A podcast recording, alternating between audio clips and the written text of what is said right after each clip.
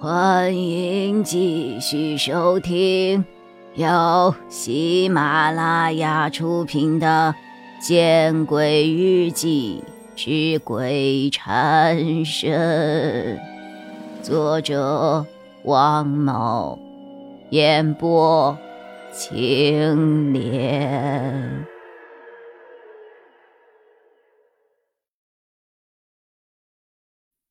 或许。二光感觉到疼痛是没有办法阻止我，所以我感觉疼痛感渐渐的消去了不少。后面的日记我越翻越快，我的脸色也同时阴沉了下来。日记本里数百篇日记连接起来，可以得到的有用信息并不多，但这几条有用的信息却仿佛。拉扯了我的求知欲。日记中提到，丁才和在这里当上老师之后，这个村的老秀才曾托梦告诉过他，月亮山上原本有一个村子，但是在大动荡前后，这个村子的人竟然离奇的失踪了。月亮村上原本有一个村子吗？我转头问贺主任。贺主任闻言一惊：“呃，以前村里的老人的确有提起过，说的是神乎其神呐。但是我们这个年纪毕竟是接受新文化、新思想的，所以不会相信。月亮山上，哎，我们没有发现村落的痕迹啊。那村里目前年龄最大的老人有多大？”呃，七十一岁了，他也提到过那个村子，但也是从他的长辈那儿听来的。毕竟，月亮山上的村庄之说，因为年代太过久远了，也无从考证啊。经历了那么多灵异事件的我，感觉这并非凭空捏造，或许真有其事。我看向了王凯。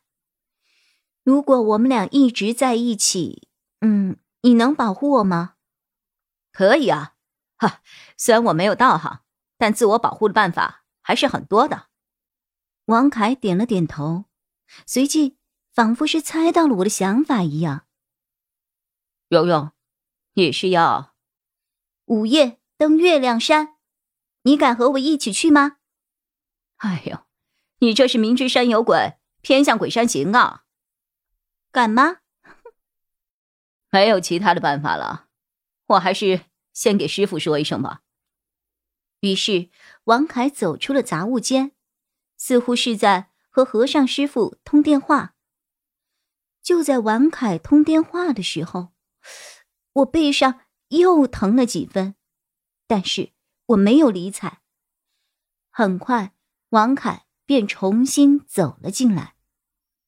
同意了吗？我和贺主任都看向了王凯，哈，没有什么同意不同意的，就是告诉我几个我带着的法器的用法。听罢之后，我和贺主任同时松了一口气。晚上十一点半，我和王凯走出了贺村，来到了月亮山的脚下。今晚仍旧是乌云密布。我在王凯的搀扶下走上了那个上山的小径，阴风阵阵，吹得周围的植被都沙沙作响。但山林之中竟然没有一声鸟叫，气氛十分的怪异。我们二人来到了半山腰。这里竟然真的出现了一片毫无人烟、看似已经荒废很久的村落。这个月亮村，在我看来并不大，比不上鹤村大小的一半，但是却保存的相当的完整。青瓦白墙，好像是清朝的建筑风格。只是这些林立的房屋立在杂草之中，再配合多处清晰可见的蛛网，看起来让人感觉很诡异。我脑海中第一个蹦出来的画面，就是《倩女幽魂》中的兰若寺。日记里没有详细的说这个村子的情况。王凯感觉到了一些不安。没有啊，他也是听人说的。不过我觉得现在这些都不重要了，毕竟我们已经来了，也没有回头路可以走。哎呀，也是啊。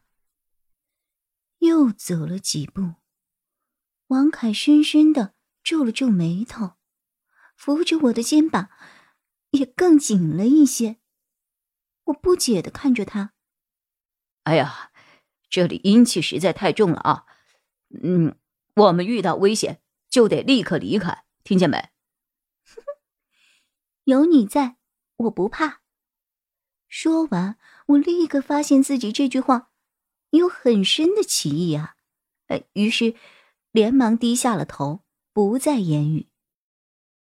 虽然师傅给了我很多法器。并且告诉我这些法器的作用，还有一些阴灵的知识，但是我本身一点道行也没有啊，充其量算是比你懂得多一点而已。真要是遇上危险，我还是得靠外物啊。生死有命，来都来了，别啰嗦了。我有些生气，或许是因为王凯的优柔寡断，也或许是因为生气他没有从我刚才那句话里听出其他的意思。好，那你说具体的计划，我们可不能只是月亮村一夜游吧？你有没有办法探测出这个地方哪里的阴气最重啊？我看着王凯，似乎怕他误解一般，我又解释了一遍。